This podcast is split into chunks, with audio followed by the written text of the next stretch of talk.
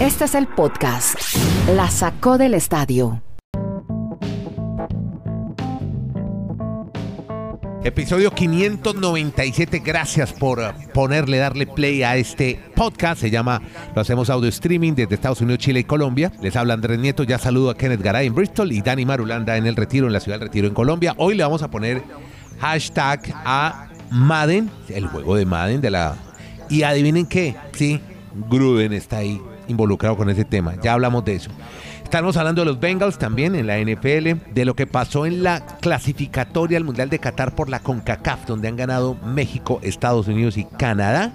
Perdió Costa Rica. Los saludo con la posibilidad de que haya un basquetbolista colombiano en la N B A. Se está vislumbrando esa posibilidad. No queremos eh, primero crear falsas expectativas sobre el tema, porque ya se ha hablado de la posibilidad en una época de Tello y de... y Angola, pero no, ahora sí, parece que ahora sí se podrían dar las cosas. Hay variables que ya no las va a contar señor Marulanda. A ver, Dani, ¿cómo le va? ¿Qué tal, Andrés? Kenneth, oyentes. Pues como lo hemos manifestado, Andrés, sobre todo en este podcast, no es como soltar las campanas al aire, la alegría de que se va a tener un jugador en la N B A por con primera mesura, vez en Colombia. Es un proceso. Es un proceso, exacto. ¿En qué va el proceso? Que queda un partido de pretemporada. Jaime Echenique es el tercer colombiano que ha llegado hasta esa instancia. Ya por allá en los noventa lo vivió Teherán, recientemente Angola. Lo que pasa es que Echenique... Tello, ¿no? Se Tello, no estuvo, una... Tello, no alca... Tello no alcanzó. Tello no. Ni siquiera alcanzó eso. Mm. No. Tello okay. Le fue muy bien en el primer año del colegial, pero las lesiones ni siquiera le dieron la oportunidad de ir a un equipo N B A, ni siquiera como invitado a una pretemporada. Pero lo de Echenique, lo que pasa es que se abre unas posibilidades más interesantes. Porque como hemos explicado, en la N B A los contratos de los equipos permiten quince jugadores con contrato, más dos con un contrato de dos vías. Ese contrato de dos vías les permite jugar en la liga de desarrollo de ese equipo de N B A y alguna cantidad de partidos establecidos con el equipo principal de la N B A. De esos jugadores que optan por eso, pues ya los Wizards tienen un jugador con ese contrato de, de two-way, que se llama Cassius Winston. O sea que si uno empieza... a tratar de buscar conclusiones. Sí. Hay en este momento dieciocho jugadores en la nómina de los Wizards, quince con contrato, Cassius ya con el two-way, o sea que habría entre dos para escoger a uno. Ya. Y ayer, la nómina oficial, o, o el, en el Twitter oficial de Washington Wizards, mostraron que ya, que ya terminaron el contrato o la oportunidad de Jay Huff, que es un jugador que hace la misma posición de Jaime Echenique. Correcto. Entonces, la gente que está más cercana al equipo, pues... trata de concluir. Los titulares son Daniel Galford y ustedes han visto a, yo creo que Kenneth lo recuerda, a Montrells Harrell, el que estuvo mucho tiempo con los Clippers. Mm-hmm. Esos son los claro. titulares del equipo. Después está Brian. Brian está lesionado. Entonces, ¿qué podría pasar? Que como está lesionado ese jugador que sí tiene contrato, pues uno podría ilusionarse en Colombia de que Echenique sea el tercer centro del equipo para arrancar la temporada. Pero eso será más claro este fin de semana porque mañana juegan en el Madison Square Garden frente a los Knicks de Nueva York, el último partido de la pretemporada, y ya pues la próxima semana sabremos exactamente si a Jaime Echenique se le da esa firma anhelada para Colombia por primera vez de un jugador en este baloncesto. Bueno, entonces da otro paso importante para quedarse este jugador de dos once que nació en Barranquilla, Colombia, que empezó a jugar en la Universidad de Trinity Valley en Wichita State uh-huh. y que ahora podría llegar a la N B A. Hombre, qué alegría tan grande. Claro, no va a estar, seguramente sería la segunda unidad, ¿no? Sería para cerrar los partidos. No, no, no, sería el tercer tercera, centro. Tercera unidad. Eh, tercera unidad. Tercera unidad sí. Primero que todo, no se alegre tanto que no ha pasado. Ah, ya, sí, ya, ya, sí. ya nos bajó. No, no, no, es que, es que nos bajó este ojo, no, porque no, es que sí. por ahí, como la gente nos cree tanto, sí, sí. como la gente nos cree tanto, dice, no, es que está a punto de, no, sí. falta, falta, falta, queremos saber. Uh-huh. Falta. Van a un proceso interesante. Sí. Pero vos Exacto. Te metes, vos te metes a Google y ya, ya lo ves ahí, a Echenique, al lado de Bradley Beal, de Kyle Kuzma, ah, no, de claro, Hachimura. Yo también aprovecharía la ocasión para tomarme una foto, no, obviamente. No, no, no, no, no, no. Google, Google, Google, ¿sabes qué es ah, eso? Ah, ah bueno, sí. motor de búsqueda. Ya está ahí, ya con foto y todo. O sea, ya sale en, el, en la... En la sale en el álbum. el álbum de ah, no, no, no. O sea, es, ah. lo bailado a Echenique no se lo quita a nadie. Qué bien, hombre. Y ojo, bueno, es el que más cerca ha estado. Claro, muy bien. Bueno, a ver, Panta, y, no, y hay otro detalle, venga, la, la, parte, la parte económica, porque es que también sí, sí. a esos jugadores que están en esos contratos o que a última hora los cortan, les aparecen contratos de, en China, en el baloncesto de Europa, claro, y por la plata muchos, obviamente, claro, entonces truncan su sueño de llegar a la N B A y se, y se van a otra liga. Entonces, Echenique no sabemos él qué, qué pensará en, en cuanto a esa situación. Si se lo, sí, si brilla en Europa puede venir a la N B A también, ¿no? Ojo.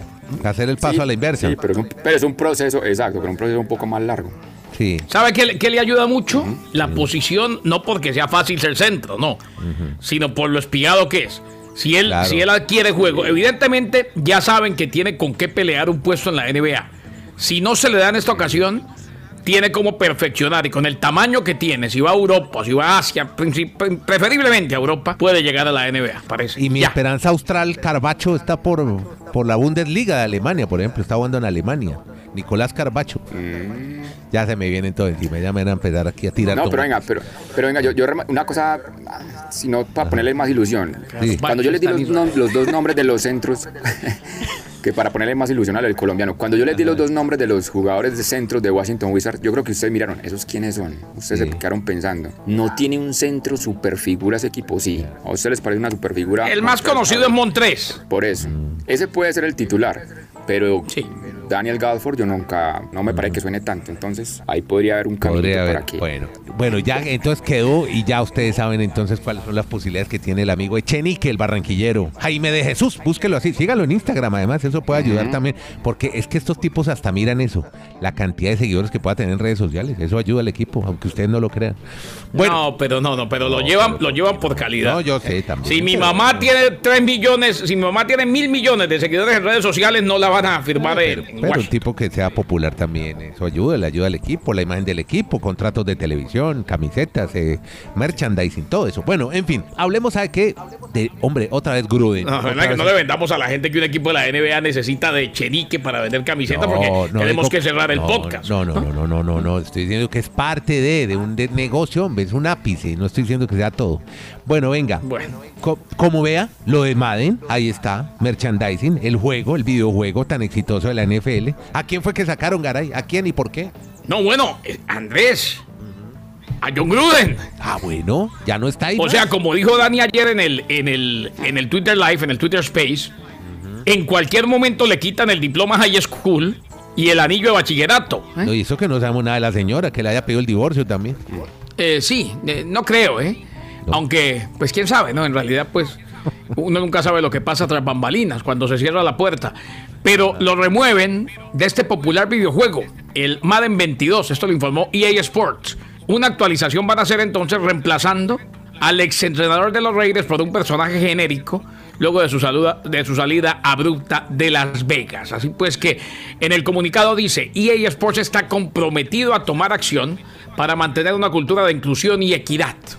No va más, John Gruden. Ya lo sacaron del anillo de honor, lo sacaron de este videojuego y claro, se había quedado sin trabajo con los Raiders de Las Vegas. Muy bien, esta compañía Electronic Arts, qué poder el que tiene, ¿no? La compañía que desarrolla videojuegos, la, puede ser la más importante de Estados Unidos. ¿Sabes que yo no sabía que, que, sí. que E A era Electronic Arts? Sí, yo siempre Electronic le dije Arts, sí. Gracias por la info. Están en California, en Redwood City. Nomás tiene ocho mil empleados la compañía y todos ahí trabajando, to, todos esos nerds allá trabajando, desarrollando juegos, que ese es el entretenimiento número uno del mundo hoy, los videojuegos. Bueno, sí, mire, totalmente. Es más, eh, eh, Neymar, Neymar ahora dice que después del Mundial del dos mil veintidós, sí. mentalmente no podría aguantar jugar al fútbol más. Se le va a cumplir su sueño de ser eh, eh, youtuber y jugador de Twitch. Gamer, gamer, mm. gamer. Bueno, hablando de N F L, tenemos, y a ver si Garay está de acuerdo, Marulanda tiene ya sus jugadores de la semana, de la quinta semana de la No, no, N F L. Pero venga, pero, pero, pero, pero, pero, pero siempre hagamos la claridad, no son mis jugadores, son los no. jugadores de la N F L, los que oficialmente okay. la N F L claro. publica. Los, bueno, que, los que la N F L dice. publica como jugadores bueno, de la semana. Sí, me sí. gustaría que a cada jugador ustedes, ustedes sí. den su opinión también, si están de acuerdo o no pero con yo, la N F L. Pero, pero yo creo que... Pero, Pero creo que ya Garay va a ser la primera chancita. Jueves y vamos a hablar de los jugadores de la semana y ya arrancamos otra semana. No, yo no he dicho nada. No, no, yo, yo, yo no sé por qué tienes en tu mente que yo tengo malas intenciones no, porque o que soy de mala fe. Es más, estoy aquí esperando atentamente que al fin y al cabo es importante los jugadores de la semana. Comencemos con la conferencia americana. Lamar Jackson fue elegido el ofensivo de la semana. Creo, Garay, que ahí no hay discusión. No, no. Lo que hizo en el no, no, y ese, después, de, después de ese repunte en Monday Night Football, por Dios. Sí. El defensivo de la americana fue Gregory Rousseau, el jugador de los Bills de Buffalo. Oiga, ese muchacho es novato de la Universidad de Miami. Lo pudo haber reclutado tanta gente en la primera ronda, pero qué bien, qué buenos scouts, visores tienen en Buffalo. Lo reclutan y ya hoy tiene un premio a jugador de la semana como defensivo. Y finalmente en la americana, el de equipos especiales fue Nick Folk, el pateador, el kicker de... el equipo de New England de los Patriots, pues porque fue clave en la victoria de ese equipo. Ayer nos tocó el partido de New England, eh, Dani, con Lalo Varela, sí, haciendo el compacto. compacto. Uh-huh. Que, oye, qué cantidad, eh, paréntesis, nota aparte, qué uh-huh. cantidad de puntos extra fallados, ¿oyó? O sea, Nick Fox sí fue el sí. hombre que marcó la diferencia, pero definitivamente el fin de semana de los pateadores fue horrible, horrible. veintisiete erraron en total, veintisiete patadas se fallaron, un récord en los últimos cincuenta años. Bueno, en la nacional, entonces vamos al... de la nacional, pues fue quien, nada más y nada menos que Tom Brady, que se dio un banquete con la defensiva de Miami. Fue elegido el ofensivo de la Conferencia Nacional para el equipo de Tampa. Y con respecto al defensivo, el defensivo fue Latimore. Ustedes conocen este cornerback de los Saints de New Orleans. Y en cuanto a lo que tiene que ver con el equipo especial, fue elegido por parte de la nacional T J Edwards, que es el jugador de los Philadelphia Eagles. Fue muy importante bloqueando un punt y por eso le dieron el premio. Esos fueron entonces los elegidos de las cinco y hoy ya arrancamos la semana seis. Pero yo usted lo oí, estaba enloquecido con Josh Allen, ¿por qué no lo incluyó ahí? El, Nada, eh, porque es el premio de la N F L, es, el, es pero, lo que dicta. Lo que Buffalo Bills y que no, Allen. Yo, que... Sí, no, Allen fue increíble el, el domingo, pero el lunes apareció Lamar Jackson y fue mucho más increíble. Ah, entonces, bueno, bueno, me quedé esperando la. Sí, el lunes, el lunes, es, es verdad, ahí sí Maduro la tiene toda, Andy. El lunes Lamar Jackson borró todo. Todo lo demás, no hay nada ah, que hacer. Ah, bueno, muy bien. Como lo que pasó, hombre, con los Bengals. ¿Qué pasó con el quarterback? ¿Mm? ¿Cómo que descanso de voz para el quarterback de los Bengals? Sí, sí. ¿Cómo le sí, parece? Sí, sí. Eh, Gargantito. Lo que son las cosas. ¿Mm? No descansó la voz ni, ni, ni Marulanda, ni Nieto, ni Garay, sino Joe Burrow. Joe Burrow. Eh, descanso de voz. Eh, mm. No, yo no sé qué es eso en realidad. No, no, pues debe ser que el tipo no, grita mucho tú, y está ronco. Tú, es que no, tú, tuvo un golpe en la garganta ah. y entonces. Uh-huh. Ah, ya. Entonces eso ya, ya, ya. Sí, sí, sí. No, voy a googlear garganta profunda a ver qué me sale. De pronto. No, no, no, no, no, no. No se le ocurra. ¿No? De pronto le sale, ¿no? Sale un virus. No, no, no me sale lo de yo borro. Le ah, pregunto. No sé. Le sale un virus. A ver, yo borro. Está en descanso de voz. Es que uh-huh. se lesionó la garganta en pleno partido. Una especie de conmoción de garganta. Requirió una visita al hospital. Necesita la cascada de este muchacho. Burrow no se reunió con los medios de comunicación, recordemos, para la conferencia de prensa semanal. Semanalmente los quarterbacks hablan con la prensa. Se le aconsejó hablar lo menos posible después de que lo evaluaron por esa lesión en la garganta. Sin embargo, se espera que esté ante los Detroit Lions. Simplemente estamos limitando lo que debe decir ahora y cómo debe usar la voz a lo largo de estos días para que no recaiga, reiteró Zach Taylor, el entrenador en jefe. Así pues que conmoción de garganta y hablar poquito y a cuidar la voz. Joe Burrow, el quarterback de los Bengals de Cincinnati. Bueno, ahora sí entonces nos vamos con el fútbol. Vamos a hablar del fútbol de la CONCACAF. Hablamos de deportes americanos y nos concentramos en tres países: Canadá, México, Estados Unidos. Los tres ganaron, Kenneth Garay, pero bueno, vi que los costarricenses pues sabían que podían perder ese partido y no pierden las esperanzas de... de clasificar e ir a la Copa del Mundo. Así por lo menos le oí a Brian Ruiz, el capitán del equipo, después del partido. ¿Qué pasó en ese juego? Que además vi mucha gente, muchos aficionados. Qué cantidad de gente ya la que va a ver a la selección de Estados Unidos. Qué pasión la que despierta este equipo. En Columbus, Ohio fue el juego, ¿no? Y le digo una cosa, Andrés. Ah, gracias a la gente que baja nuestros contenidos siempre en Spreaker y en Anchor. Sígalo haciendo por ahí. Le digo una cosa, Andrés. Sí. Ahora que usted habla del tema. Eh, y ojo, ustedes saben que todo lo que pasa aquí es parte de nuestra charla. Claro. Señor Nieto, uh-huh. usted está totalmente atrasado. Hace años, pero muchos años. No, no, sino que es que... Pues, que el equipo estadounidense tiene esta afición. Es más... No, no, no, no yo sabía, es, pero es que hace tiempo no lo veía. Venga, pero venga, le digo. Nacional. Ajá. Sí, no, no, no, pero ojo, la selección nacional. Es que pregúntele a Marulanda. Es más, ahora van a jugar ante México en Cincinnati el próximo, eh, el próximo partido, en el mes de noviembre. Pero esta cancha de Columbus, Ohio... era el fortín de los Estados Unidos, pero desde hace tiempo, inclusive ahí fue que se popularizó aquello del dos a cero, porque ahí siempre le ganaban a México. Uh-huh, la selección claro. de los Estados Unidos tiene muchísima gente que la sigue, y es verdad, uno ve la transmisión y oye los cánticos y se mete mucho en el partido. Les recomiendo el golazo de Serginho Dez. Sí, qué señor golazo. Tremendo, sí. Se la ponerlo. Clavó allá en el ángulo a Keylor Navas, que se lesionó al medio Bien. tiempo y entró Moreira. ¿Qué le pasó a Keylor? Muy... ¿Cómo fue el golpe? ¿Qué le pasó? No, es que el problema fue ese, que no vimos el golpe. ¿eh? Ah. El hombre sale al medio tiempo y Costa Rica cambia de arquero para el segundo. Que además fue Decían responsable que... el gol de la victoria de Estados Unidos. Me parece que la, el arquero le faltó más fuerza sí, para retener. Se lo come Moreira. Entró Moreira y se lo come Moreira, definitivamente. Eh, pero decían que lesión de aductor, decían que lesión de cadera. ¿Quién sabe? Eh, lo que dijo Brian Ruiz, Andrés, yo puede que peleen el repechaje. Creo que el desafío siempre es bueno, pero voy al tema de Luis Fernando Suárez. Por más desafío que sea, técnico que ya estuvo en dos mundiales con Ecuador y con Honduras, hombre, esta selección de Costa Rica no ha tenido el recambio. Esta selección de Costa Rica es un equipo totalmente veterano, un equipo de viejos. Sí, sí, sí. Es más, por eso anoche, si usted se pone a ver el partido de nuevo, el que usted menciona, Brian Ruiz, sí. llegó un momento en que se equivocó la defensa y quedaba mano a mano, y le llegaban, le llegaron con una facilidad pasmosa, una jugada que hace que siete, ocho años Brian Ruiz no la perdonaba. La definía. Después entró Saborío, que tiene treinta y nueve, Bolaños, que tiene treinta y siete, sí. a tratar de resolver, y Costa Rica se encontró con un gol al principio del partido. Vaya, vea la edad de los jugadores que puso ayer Berhalter. Dijo que no estaba ni Reina, porque me parece el mejor partido de Estados Unidos en mucho tiempo. No estaba ni Gio Reina, ni estaba tampoco Christian Pulisic. Sí. Un equipo muy joven, muy dinámico, que ayer por momentos se tornaba repetitivo. Pero ojo, la diferencia en lo físico era impresionante. O sea, yo no creo que esta Costa Rica como está, sí. tenga con qué ir para ningún lado. Y por los lados de México, le ganó a la selección del Salvador en el Cuscatlán. Allá siempre es un partido difícil, pero este México sabe lo que hizo.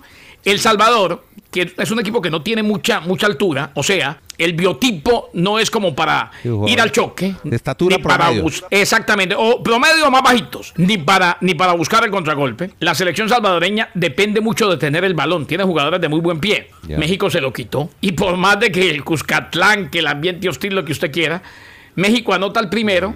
En el segundo no entiendo por qué no salieron a matar, porque tenían con qué dar el tiro de gracia. Y el segundo viene ya con gol de Raúl Jiménez sobre la hora, pero fue mucho menos complicado de lo que se pensaba. Y muy seguramente, Dani, está listo para hablar de Canadá, porque hoy México, sí. Estados Unidos y Canadá irían directamente al Mundial, sí. y Panamá está en el repechaje, pero Costa Rica está a dos puntos de Panamá. También, correcto. Yo antes de entrar a Canadá, Andrés y Kenneth, solo un sí. detalle de México. Lo que pasa es que la diferencia es abismal en cuanto a los jugadores. Un solo jugador de, con un solo jugador que usted compre de México, compra, compraría cuarenta y ocho de El Salvador, según hmm. Transfermarkt. O sea, esta cifra, porque el Chucky está tasado en cuarenta y ocho millones. Eh, pero con esas el mismas diferencias costoso, en El Salvador, El Salvador le ha ganado a México varias sí, veces. Sí. ¿eh? Sí, pero el jugador más costoso de El Salvador vale un millón de dólares. O sea, es mucha la diferencia. Y sí, que el ambiente hostil, todo lo que ustedes puedan plantear, pero la, la diferencia de, de la calidad de los jugadores de México es inmensamente superior con respecto a los de Centroamérica. A mí lo que me parece más llamativo de esta historia de CONCACAF para Qatar es la selección de Canadá. Correcto. Sigo insistiendo que es la nómina más importante que ha tenido la selección de, de ese país. Ni siquiera lo de, cuando hablábamos ayer, que me, ayer me puse a escuchar tarde el podcast recordando lo de México ochenta y seis, cuando hablábamos de Dinamarca, que íbamos al colegio, sí. de Laudrup y de Sean Lerby, que jugaban Bayern Múnich. Canadá estuvo una, la, el único mundial en el que estuvo Canadá fue en ese de México ochenta y seis. ¿Y supiste o sea, cómo llegó Canadá, al final, el fútbol, no? Yo no sé cómo llegó, pero o sea, en Canadá el fútbol no ha existido históricamente hasta que aparece esa generación de muchachos. Lo de Alfonso Davies ayer Ayer fue magnífico, el gol que marca, se come toda esa banda. No, es un jugador que sí marca mucha diferencia para el fútbol de la CONCACAF, y ahí está Canadá, como dice Garay, tercero, y con la opción de, o sea, no ir a pelear un repechaje, no ir directo al Mundial, porque van tres primeros por CONCACAF y el cuarto sería el que enfrente a un repechaje que todavía no se sabe. Podría ser el quinto de Conmebol o podría ser un equipo de, de Asia, pero eso todavía no lo ha establecido la FIFA. ¿Usted, ¿A usted le gustaría de pronto un Colombia, si hay un repechaje, aunque esperemos ah, que no? ¿Tocaría con uno de CONCACAF para lo de Conmebol? Sí, sí, sí. No, todavía no se todavía, sabe. Todavía no, todavía hecho, no han hecho, no, no han hecho un sorteo, sorteo, pero normalmente ah, les ha tocado. Exacto, pero ¿qué tal un Costa Rica o un ¿Colombia? Panamá Uy. contra un equipo de Conmebol? No, Colombia hasta ahora, que es el quinto. ¿Sufriría? No, no creo que sufriría. No, pero Colombia hoy debería de ganar. Bueno, esto, esto, no, no esto ya no queda grabado porque queda muy... muy, no muy pero mire, por ejemplo, no ayer que Canadá... porque queda muy ref. Ayer Canadá y Viclo y Canadá, y en Canadá todavía no hay tanta afición como en Estados Unidos, ¿no? Ahí están empezando a hacer, ¿no? La gente va sí, normal. Pero ojo, pero ojo, es que, es que... en el estadio, ese estadio es muy pequeño. Mm. Es muy pequeño y es lindo, ¿eh? Es hermoso. En, to sí, en, Toronto. en Toronto, en sí. Toronto, porque ahí, ahí juega el Toronto Football Club. Lo que pasa sí. es que a nivel de selección nacional apenas está creciendo, pero sí tiene, claro. sobre todo en Toronto hay mucho fanático al fútbol. Sí. Pero no se nos olvide, los equipos canadienses de la M L S, el Impact de Montreal, el de Toronto y el conjunto de Vancouver, de Vancouver. llenan los estadios constantemente. Sí, es que o sea, diría... a nivel de afición local... Hay mucho. ¿Titien Inclusive, Rico dirigía? ¿Cuál era el técnico? ¿Titien Rico era el técnico? De, de, de Montreal. Okay. Y Edmonton tiene un equipo en la otra liga, en la U S L, y también llena constantemente. O sea, eh, en, en Canadá, en Canadá los partidos de la Liga Canadiense de Fútbol Americano paralizan el país. Y los de hockey mucho más. Los de hockey ya es una, una locura. Sí, Canadá sí no tiene equipo en N F L, ¿verdad? No.